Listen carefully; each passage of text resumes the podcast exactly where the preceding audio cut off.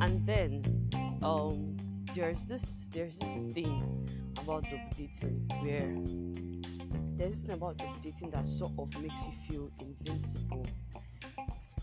Like you feel like, oh, if I can pull this off, I can pull anything off. And you know, before you know it, it's not just you dating two people.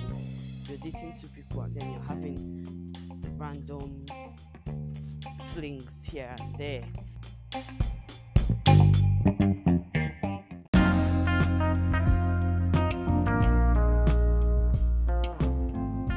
lot of times when people are caught cheating, you hear them say things like, "Oh, oh, I didn't know, it was a mistake," or "I don't, I, I don't know why, um, I'm sorry," and stuff like that. Well, let me just tell you right now that a whole lot of bullcrap.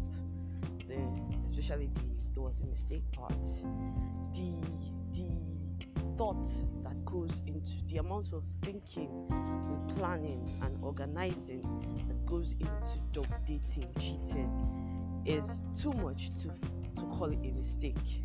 Especially like if if it's just, oh, um, you know, you were you were just uh, how will I put it? In the moment, you were high, you were tipsy or stuff, and like you don't know when you just kissed some random person at a club or a party. You can okay say you mistakenly cheated on your partner. But double dating, nah, it's never a mistake. It's, it never is. And um, why do I know this? Um, since you know I'm talking about the science of double dating, I have no idea if I've ever been cheated on. Because uh, I never put effort into finding out, and no one's ever been like, "Oh, I saw your boyfriend with some other girl," and stuff like that. But I have double dated, so I can tell you that it's never a mistake. And um, you see, the science of double dating, it's no, double dating is a very weird thing. I mean, I can say this, having been in a whole lot of relationships. It's not.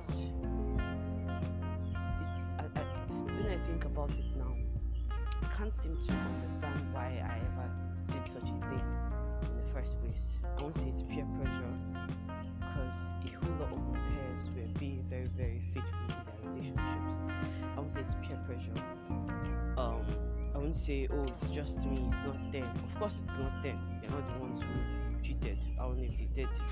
And like, there's a whole lot of there's a whole lot of processes in this double dating thing. First off, you have to make sure that okay, these two people um, don't know each other well enough to ever find out.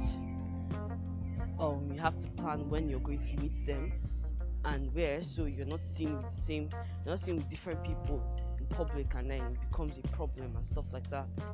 And like um, you have to like. No, you have to, how would I put it, keep track of both conversations, so you do not mix up um, um, events or um, things, mix up things in your head, like, oh, uh, you were talking to one person about going to I C M, and then you make plans, and then the other person comes up with going to K F C, and you're like, "Oh no, I thought we were going to I C M, and then the person's like, "Huh?" You see, you have to like, you have to like, sort of program yourself to not mix up events in your head. And a lot of people fail at it, because some people just feel like, oh, double dating is just, oh, let's just let me just uh, do this one and this one at the same time. It's not hard. I'm not I'm not here to give you tips on how to double date. I'm just trying to. What am I trying to do? Oh yeah, I'm, I'm just trying to make you understand how this thing works, and kind of convince you to never go into it, because it's it never ends well. Double dating never ends well. I mean, I have been in a situation where my partner found out I was cheating, and he was really hurt. He didn't even talk to me. He didn't want, want any explanation. Honestly, if he had spoken to me, if he had like gotten really angry or something, like expressed his anger, not in a violent way, but expressed his anger, I would have been more at ease with myself than him just going quiet and not talking to me and all that stuff, which really really hurt a lot. And that is very ironical. That's very ironical because um I had no right to feel hurt. I was the one who cheated in the first place. And then um there's this there's this thing about double dating where there's this thing about double dating that sort of makes you feel invincible. Like you feel like, oh, if I can pull this off, I can pull anything off. And you know, before you know it, it's not just you dating two people. You're dating two people and then you're having random flings here and there in the middle of dating two people. And then you sort of feel, you sort of have this very superior um complex where um you just feel like, oh, if I can pull this off, then I can definitely do anything. Yeah, that's that is the pride before the fall.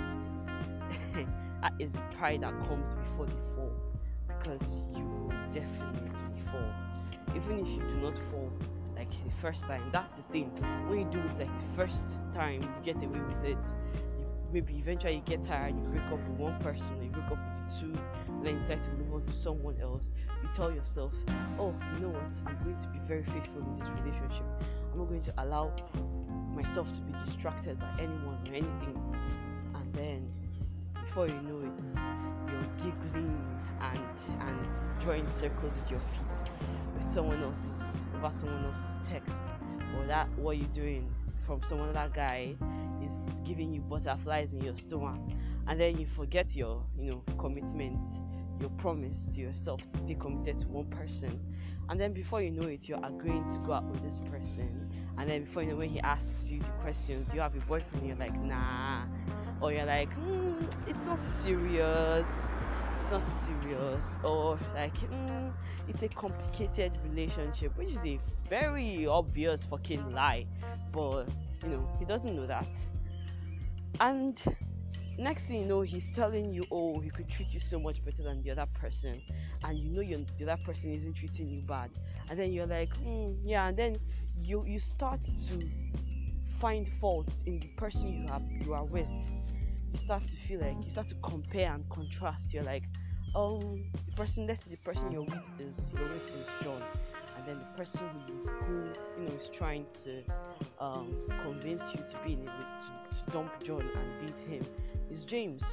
And then you, you you tell yourself, you're like, oh, okay, John doesn't text me in the morning, the first thing when he wakes up, but James does, and that's so sweet.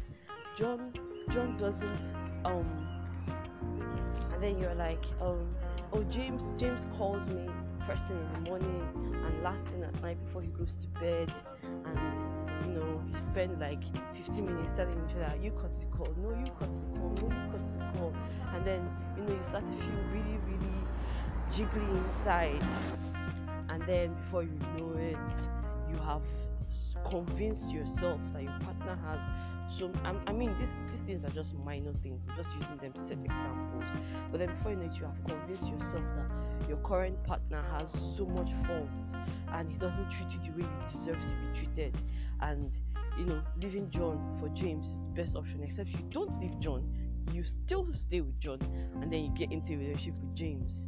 And then you're now juggling two relationships, and then you keep telling yourself, oh, I'm going to break up with John, or you start giving John some kind of um uh how do I call it, attitude. You know, you want the relationship to end, but you don't want to do it yourself, so you start giving him some kind of attitude. You stop replying his texts, you stop picking his calls, or when he talks to you, you start giving him some one word replies, you know, that kind of stuff. He's like, hey, what's up? You're like, cool. What are you doing? Nothing. Uh, something wrong? Nah. Okay. Can I can we meet up tomorrow? Nah. I have things to do. And then before you know it, that's how the relationship goes downhill. Except you don't break up with John. You keep leading John on while, you know, giving your undivided attention to James. And then eventually John is like, you know what, I can't do this anymore, it's not working anymore. You're like, yeah, I haven't felt the connection between us for a while. And whereas you're the one who severed that connection, and yeah, John is like, okay, things have to end, and then you're so happy that okay, now you can focus on James. And then eventually some other guy, maybe Paul, comes along and is like, hi, and then it's the same cycle over and over again. Like that's that's basically, I think that's basically the science of dog dating. It's a fucking cycle that doesn't ever end. And if you do not stop yourself, if you do not check yourself, find yourself repeating the cycle ever. Like if you do plan to get married, you see that it even extends into that, and nah, that's that's just sad. That's just really sad. I mean, nobody deserves to be treated in such a way. So yeah, to me, I feel I think that's that's the science of dog dating. You know, the whole thing, process that goes into it, thoughts, the organization that goes into it, the level of um, the level of uh, confidence. Convincing yourself that you're not doing anything wrong, or you feel like, oh, you're doing something wrong, but you know, you try to convince yourself that you're, or yeah, this is another part of it, you somehow try to convince yourself that your partner is also cheating. So yeah, you can cheat too, or, or I don't know if John is cheating, so like, what's my own, that kind of thing. Nah, it's just a very shitty way of living, and I I I, I the moment I decided to live that life like a couple of years ago, and let me just say I have been happier with my love life generally. So it's okay to, you know, be on your own if you know you have commitment issues. It's very okay to say, you know what, um I don't think I can be in a relationship anymore until I fix myself. That's very okay. Like, you owe it to yourself and to any potential partner. So yeah, that that's it. Uh, ah, I just realized I didn't introduce myself at the beginning of this. Well, it's okay. My name is Karen. Karen. Yeah, Karen. And I hope you enjoyed this science of double dating. And do not double date, please. Do not. Yeah. Okay. Bye.